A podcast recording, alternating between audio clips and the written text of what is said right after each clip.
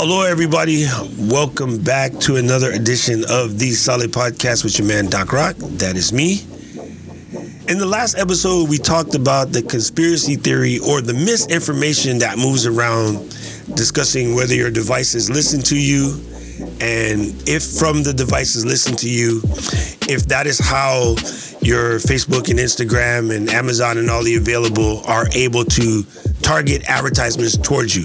In that episode, I explained to you that they're not really listening, but they use other techniques in order to get all the information. And also, for the most part, we leave all this information out there in the streets by ourselves. So if you're riding along with me right now, I'm going to show you how to lock down your phone and your computer to make sure you are not tracked by the Google, Facebook, Microsoft, Amazon, and Verizon and more. We're going to show you how it's done on this edition of the Solid Podcast.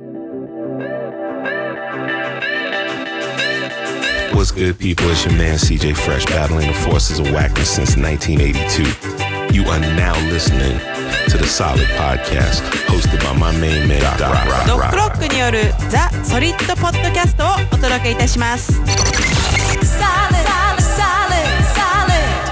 This is the dumbest thing to take this long to put a podcast together. And here he is, my Uncle Doc. He's smart. like we discussed in the last episode, you are being tracked. And most people have figured this out. You'll talk about something with your friends, and next thing you know, what you're talking about shows up in your IG feed or as a banner ad on the site you go to. And yeah, I get it. It's scary and it makes people think that they're being tracked or they're being listened to, but they're not. And and we discussed that in episode one and showed you how to block it down. So let's describe the trackers again. So Google, Facebook, Microsoft, Amazon, Verizon, they're kind of the the big ad companies and it's literally where these guys are taking what used to be a cookie, what's known as a first party cookie. A first party cookie does stuff like store your shopping cart. So if you're like shopping on adidas.com and you throw a couple sweaters and some kicks into your cart and you come back, back in the day, your cart would be empty and you got to go find those items all over again. Now you come back, the stuff that you sort of left in the cart because the boss walked in the office, um, yeah, it's still there. Nothing gets lost. Or like if you're reading um, something or you're listening to even a podcast and you come back, sometimes you'll be able to start right at where you left off if you're listening online because those first party cookies would leave that information. It was nothing too crazy. And then these advertisers decided they needed a way to get information from other sites that you visit, not just the site that they own. So they invented what's known as a third party cookie. So third party cookies would talk to each other. Right, so you would go to a, a site, right? Say, say like Harley. Harley goes to Nike.com. He's checking out some size 13 Nikes, and then he'll go to like a different place that might be Nike affiliated, right? And they're going to say, well, he was recently at Nike, so here's information that you might be able to use to help target him here, right? So, um, for instance, uh, one good example would be a company like, uh, say, Gap versus Old Navy versus Banana Republic because they're the same company. So your your size that you're looking for, your favorite colors and all of that stuff will track right along, and they'll be able to send that information to the other site. So the other site has already a good handle on what you're into. So they'll present things to you in that manner. And that was the third party cookies would do. Well, Facebook went one level further and they invented what's known as the Facebook Pixel. And so the Pixel is so dope, it will actually track you across devices. So you could be looking at this stuff on your computer and then you'll say, okay, I'm, I'm done in the office. I'm finished screwing around shopping at work. You jump in your car. Before you take off, you check the IG feed. You get a couple pictures in, and then you'll see that shoes in your IG feed because it has now tracked you from one browser, say on your computer at work, to your device, which is your mobile handset, iPhone, you know, Samsung, whatever you have, uh, Huawei. I just like saying that word. And then when you get home, you open up the browser again, and then in the middle of your Facebook feed, there's advertisements for Adidas again. Because now with Facebook Pixel, it can actually track you from home to work and back again. So basically, how you set yourself up to make sure if you don't want to be tracked, how to do this. Now, most tracking is is advertising oriented, but there are some nefarious trackers out there. So for the most part, I think it's on the safe side. You block yourself from these trackers. If you find that you're missing content that you want, you go back and you adjust accordingly. So, for instance, in an iPhone, go into settings, and then you select the app that you think might be tracking you, like Instagram. And inside the settings, and you click on, uh, scroll down, all your apps that you have installed are in alphabetical list. So you click on IG, and you'll see where it says uh, microphone and camera location. Instagram kind of needs that location, so this is where it gets sketchy. Anyway, you turn on and off the things that you don't. Android, very similar. You go into settings, you go down to apps, and then in the apps list, you'll find IG. You click on that, and you'll see what you have allowed them to track on you. Now, most of this tracking comes between your location services and things that you browse. So, in an Android, for instance, by default, you're using a Chromium browser. It's something that's basically built on Chrome. And Chrome is probably the worst browser for trackers because the largest advertising networks are Facebook and Google, and Google owns Chrome. So they kind of let all the trackers run so they can get the information they need for Google AdSense. It kind of makes sense. And that's why Chrome is free. On a mobile device, I would suggest you check out an app that does mobile blocking like Firefox Focus. Firefox Focus is basically like the Firefox browser that we all knew and loved before they kind of fell off the map and now they're making a great comeback. Um, it is a browser designed to be privacy forward. So if you download Firefox Focus for your iPhone or your Android, you just not a lot to set up. You just basically use it, and it's already designed um, to do a lot of this blocking. It's built on the AdBlock code base, which we'll get into AdBlock later. And basically, as you go to sites, it automatically blocks the trackers. Okay. Um, the other thing that's really cool about Firefox Focus, if you're using an iOS device, you can actually use it as an ad blocker for Safari. So when you set it up, if you click on the gear icon that takes you into settings, it will tell you how to turn it on so you can use it as an ad blocker to Safari. Now, as we talk about these blocking techniques and we talk about the browsers, we're normally going to be talking about your Microsoft Edge, your Internet Explorer, your Chrome, your Opera, your Firefox. Safari actually does a lot of blocking on its own. Now, this is not perfect by any shape or form, but a year ago, or maybe a year and a half ago, when the iPhone 10 came out, Apple made a point that they were going to be extremely, you know, privacy forward. Like after uh, the Obama administration went after them about trying to get a phone unlocked, they decided no, they was going to take all the FBI subpoenas and all of that. They were just going to ride that to the gate and they decided from that bad press or whatever that came out that they didn't want to cooperate, that they were going to take that opportunity to make sure their privacy was very forward. So Safari has a lot of this stuff built in, but it's not. I mean, the guys that are working against it are working against it faster than Apple can keep up. So if you're a Safari user, there's still things that you can add to make it even tighter. So we'll get into that when we get into the desktop browsing, which we'll actually talk about now most people's idea of desktop blocking is simply to use incognito mode. And incognito mode is great for some identity type stuff, but it doesn't really block you from trackers. And as a matter of fact, if you use one of the tracking plugins we talk about later and you turn on identity mode and say clear your cookies, and then like watch your cookie folder as you're doing things in incognito mode. I think I said identity mode. As you browse the web in incognito mode, you'll actually still see cookies coming down and what they're sending. So in a in a desktop, there's a couple things you can do. One of the simplest ones is to use a uh, privacy forward search engine like DuckDuckGo in opposed to Google. So if you go to, I believe it's duckduckgo.com, I'll make sure that the link is in the show notes. If you use that to do your searches, it's not keeping a sort of trail of your searches and following along. It's um, it doesn't let that stuff out. It kind of blocks that. Okay, so that's one way. Another thing that I actually have installed on uh, on my Chrome, and I believe I even have it for Safari, is there something known as AdBlock Plus. Now, AdBlock Plus was primarily created to block malware and like you know bad ads from coming up where you would click an ad and the ad would install malware but it also disables third-party cookies and dangerous scripts and there's a lot of things that it can do besides just blocking these ads. So adblock plus is one of the best ways to tighten down your browser if you're using chrome firefox.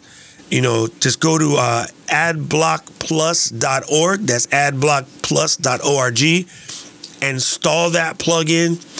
And it will number one stop the crazy pop-ups but number two it will let you know when you go to a domain that might be hosting malware and it will disable these third-party tracking cookies that when you leave a site you're leaving sort of breadcrumbs that say your age your location you know what type of things you're into household income last couple things you bought. Some of them even give up your credit score which is which is crazy. Now another one and a good organization that's on your side is something known as the EFF, the uh, Electronic Frontier Foundation. Uh, the EFF has a really cool blocker known as Privacy Badger. Now, Privacy Badger is cool because when you install that into your browser, and again, Chrome, Firefox, there's no Privacy Badger for Safari because, again, Safari kind of does this. Um, Privacy Badger is dope because you install this and it automatically blocks things. But what's really cool about Privacy Badger, for those of you guys who won't know how to do this thing, it will automatically learn your browsing habits and block things for you. So maybe there was a site you went to and you didn't turn off a third party tracker and you get to like your second or third site, it notices that that third party tracker is following you around. It will block that tracker and delete the information that those cookies were about to send back for you. So that's kind of cool. Um, the another thing that's really really handy for this is there's an app known as Ghostery. Now, Ghostery is something that I've been using for a long time. Um, back when we were doing a nonstop podcast with Jerome, uh, we covered this. I want to say like circa 2013 or 14, because it's a really cool, basically plugin. So if you go to ghostery.com, this just like the ghost, G H O S T E R Y. What it will do is give you control of these trackers at a device level, meaning when they hit your device, you will sort of see what's being shared. And then you can say, okay, I'll accept that one, but I won't accept that. Like, for instance, when you see uh, FBP, underscore FBP in your cookies, that's Facebook Pixel. Right? So you want to basically block Facebook Pixel because Facebook are the biggest um, Jack Weevils in this situation because they do the most sharing and buying of information. So you want to kind of block that that pixel, you know, that Facebook pixel, right? So what Ghostery does is similar to AdBlock Plus or Privacy Badger. It gives you another layer of protection. Now, if you are a Safari user and you go to ghostery.com, you won't see Ghostery for Safari. You'll see something known as Ghostery Lite. Now, Ghostery and all the things I've mentioned before, they're all free. And what's really cool about Ghostery is whether you're using Ghostery or Ghostery Lite, Ghostery Lite just is a smaller set of Ghostery because again, Safari does a super fantastic job of protecting you from this stuff. It just adds to it and makes it a little bit more beefy. It's like having seatbelts and airbags, right? Ghostery is able to do this stuff for free for you because a lot of companies, maybe even your company at work, in your servers, they pay for an enterprise level Ghostery, and from the money they make off of enterprise level stuff, they offer this as a sort of free service to you know people who might use this on their own.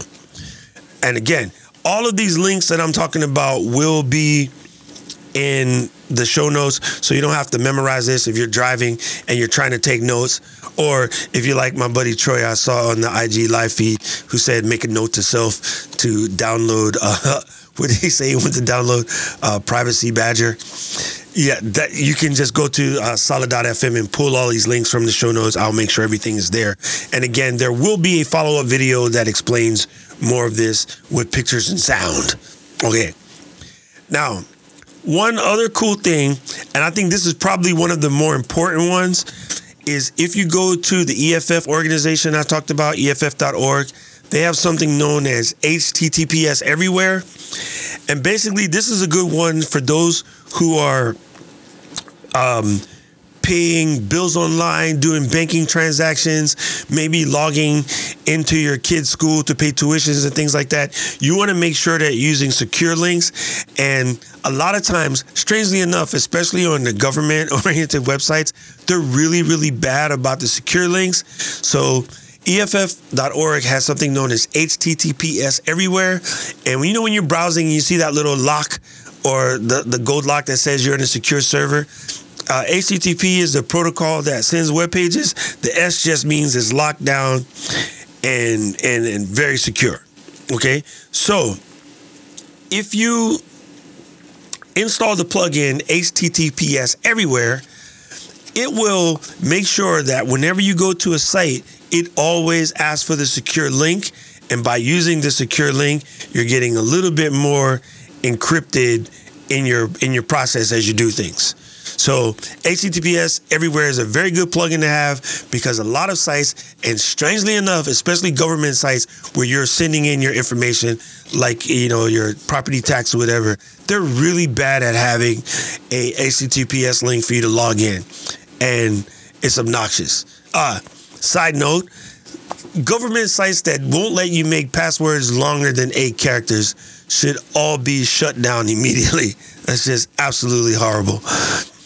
Okay, now the one that a lot of people have heard about for various reasons but didn't really know what it is is a VPN. That's a virtual private network. So many people assume that if you download a VPN software and you put this VPN software on your computer, that it's going to lock things down for you and you're protected. And that's not necessarily so. One thing a VPN will do for you, it will it will encrypt the information end to end. And all that means for the non-nerd people is imagine if I'm having a conversation and I'm having a conversation with with my buddy Topher. And I want to make sure that nobody else understands. I would whisper my conversation to another person in the middle, right? Uh, say I'm my friend Lisa who's who's watching. I'll, I'll, I'll tell Lisa my conversation in Korean, and then she'll go to the other end and she'll say it to Topher in English. That's almost like an encryption, you know, because everybody else outside that doesn't understand Korean would have no idea what I'm talking about, right? So that's what encryption does. Your your browser, you're typing here, it scrambles everything into a bunch of mumbo jumbo, rolls it across to the other end, and then it spits it back out in the English that you were typing or whatever language you're typing in. VPNs do that. They encrypt all the information, all the traffic from end to end. But a lot of trackers have figured this out and they know how to work with things that don't require encryption. So a VPN alone won't necessarily block you from trackers. And a lot of modern trackers have learned that what reason why the number one reason people use VPN is not even the encryption. They use it to make your IP address look like you're coming from somewhere else. So your IP address is like your home address, but you know for the computer it's just a bunch of numbers. Uh, And for instance, here I'm in Hawaii and I want to watch a Japanese drama on Netflix. I could open up my VPN. I use NordVPN, nordvpn.com, and I can tell my computer to fake like it's in Japan. And then it would allow me to go to Japan only restricted sites, and then I can see things that way. So that's the number one reason people use VPNs. It's to watch Japanese and Korean dramas. But the key thing to know that even with VPN encryption and you know just spoofing your address or you know your location, it won't 100% obscure your identity. So make sure that if you're using a VPN, you still want to have your Ghostery or Privacy Badger installed, AdBlock Plus, and all of that. These will make sure that you're more secure. Hello, Satoshi. Hisashiburi da yo. See that? Japanese encryption. Okay. Now, the one that people have heard about, again, similar to the VPN. Um, by the way, let me add one more thing to VPN before we back out of that conversation. I think it's very important to have a VPN, especially when you're traveling. When I'm using like hotel Wi Fi and stuff like that, I don't trust those donkeys for anything. So I always turn on my VPN first and then I do everything with that. So my suggestion is NordVPN is pretty cheap. Uh, they're always running specials, but there's a bunch of VPNs out there. Um, just, you know, pick one. Most of them are good. Express, Pure. Um, there's a cheap one called OpenVPN, but I just like Nord because they're pretty legit. Now, the next thing we're going to talk about is something known as the Tor browser. Now, if you've been watching the news and you hear people talking about the dark web, you've heard of the Tor browser. You just might not know what it is. It's it's Tor stands for the onion router. Now, this browser is 100% private. Like it isolates every website you go to. It blocks all third-party trackers, ads, cookies. Like there's no way it can follow you. It even deletes the cookies as you close the uh, one site to go to the next. Like it deletes everything. Tor is easy to install. You just basically go to the torproject.org. It's probably like a two button install, like you download the package, you double click it, and you're good to go. If you know you want to do something and you want to check and you don't want to be tracked, use the Tor browser. Here's a pro tip. And like here's a good example of trackers and cookies. Say I'm going to do my annual Japan trip and I go to united.com, unitedairlines.com, whatever the hell their website is. I don't know. I only fly Hawaiian. But say you go to unitedairlines.com and you're looking for a ticket from Honolulu to Japan. And it says, okay, round trip ticket is 850 bucks. And I go, ah, I'm going to close that and then I'm going to go search some somewhere else. You can come back hour, hour and a half later, search the exact same ticket, and now it's 880. you if you put it off again and say, "Oh, I wonder why the price fluctuate," I'll wait. Sorry, the price, not the price. The why the price fluctuate. Um, I'm gonna go back and check the next day, and now it's nine hundred fifty dollars. Same ticket, because the cookie says that you're shopping and you're desperate and you need to fly. So I can just slowly creep the price up, and you get in trouble. So what people tell you is try incognito mode. Well, airlines have gotten slick to incognito mode. That doesn't even work. If you search for price tickets in incognito mode and then go back and search again later and you use the same device, there's device IDs. So even with incognito, your device ID is there. It doesn't know that I'm Doc. It doesn't know that I live in Honolulu, but it knows that I am searching for the same trip on the same device.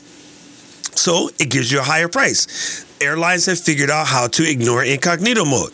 Well, open up the Onion router or the Tor browser as we call it. If you open the Tor browser, it deletes all those cookies. So when you go back, they're not there. And if that's too fancy for you, if you search for a ticket today and you don't buy, as soon as you finish searching, delete cookies on your browser so that when you come back the next day, it's not there. But if you follow what I said in the previous 20 minutes, you'll be safe.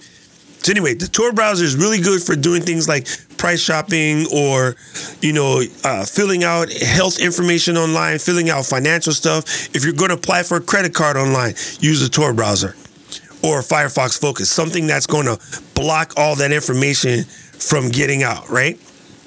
And I used to think that the uh, airlines jacking the price was a myth until we've we've done these tests and literally within 10 to 20 minutes you'll go back and get a different price. So if you ever close a window on the airlines and you want to go back and try to get that same deal, unless it's a special, make sure you delete it. Now, uh, one more browser that I want to talk about is known as the Brave browser. Now, the Brave browser is is cool. It is also built on the AdBlock and Chrome code base. Um, and what's really cool about the Brave, not only does it stop these trackers and block cookies, but because of the way it blocks trackers and cookies, it's probably one of the fastest browsers out. Um, there have been, if you go on, on uh, the YouTube, University of YouTube, make sure youtube.com slash docrock, press the subscribe button, then search whatever you want to search. if you go there and you look up like browser tests and you see Brave in the competition, it will almost always be the fastest browser. There is Brave for your mobile devices and there's Brave for your desktop devices, but that too is another amazing browser. Right now, I would say Safari is really secure, but it's not as extensible, meaning you can't put in as many plugins and things like that. Um, the Brave browser and Firefox are probably the most secure, and the old standby, which most people use right now, which is Chrome, is probably the worst because the biggest ad tracker in the planet is the same Google that owns the browser that you're using. So, although I use Chrome all day, every day, if you don't know how to install the plugins or you don't take my advice from the beginning of this show and install these plugins, don't use Chrome.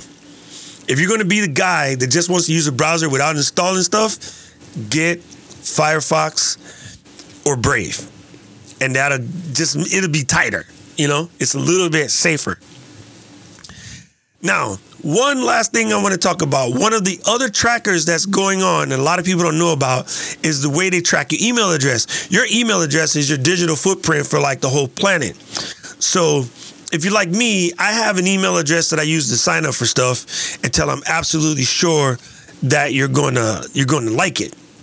But if you're not that dude, there is something known as 10 minute mail. If you go to 10minutemail.com, it will give you a random obscure email address that you can use to log into something and then they'll send you the confirmation email to you know approve that you can use that site and you go to 10 minute email and as long as you do it within 10 minutes you'll get that email you approve your account all good is gone and then that disappears. Now, if you decide you like that site and you believe they're trustworthy, you can convert it to your real email address in your profile and you're good to go. But if you don't, there's no trace of you left in their servers. You know, like if you were to go and check all the places that have your email address, things that you forgot about, uh, some of the most dangerous ones are sites that are no longer maintained, but they're still active. Uh, that people go and they, they scrub to get databases or uh, user login data for sites that used to be up that no longer exist. Right? Like um, someone can get the user database from old Friendspace. I think that's what it was called. Friendster, Friendster, that's what it was. And there would be a lot of information before you knew you were supposed to be keeping all of this stuff, you know, sort of locked in. Um, again, we I've said this a couple times, and not to sound fanboyish, that's the whole point of Apple's new uh, sign in with Apple. That's what they're trying to do is give you obscure email address that never really reveals your info. Um, not as many apps as I would like to have fallen into that category yet, and hopefully more will jump on. But if you're an Android user or somebody like that, check out 10 Minute Mail. It's a great way to obscure your email while you sign up for something you're not quite sure about until you have had a better chance to vet them. That's it. Another one in the books, people. That was a really fast rundown, and I'm sure there'll be a lot of questions. Well, you can send those questions. You can you can uh, go to solid.fm and at the bottom of the post about this podcast, there'll be a place to leave comments. You could always uh, direct message me on the Twitter at the Solid Pod or on our IG page, it's Solid Pod. Just if you have any questions or something and you want to get to me and uh, you know dig deeper or make sure you set everything up right, do that. And if you're curious as to how much you're tracking, I would say Privacy Badger is the, is the best one to kind of show you what's going on. You can see what it's doing, or do something like delete your cookies and then open up the folder where your cookies reside and then just surf the web and watch how fast you'll get tons. Like I went to our local newspaper they have something like 84 trackers on the local local newspaper site. It doesn't make any sense why they would do that. They have no reason whatsoever to, to track you that much other than they're probably one of the worst places for having tons and tons of unnecessary ads while you're trying to get the news. That's it. Another one in the books, people.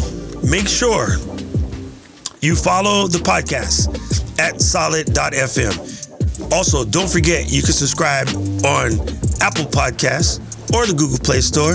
And now, as of last week, on Spotify. Strange thing though, on Spotify, you have to actually type in the whole title, The Solid Podcast by Doc Rock, in order to find it for now. But as more of you subscribe, the better it will get. I'd like to thank you guys for checking out another episode of the Solid Podcast. Don't forget the show notes will be on solid.fm. Also, there will be a follow up YouTube video, which will be linked in the same location in order to show you better. But this has been another Solid Podcast with your man, Doc Rock. Aloha and a hui hou.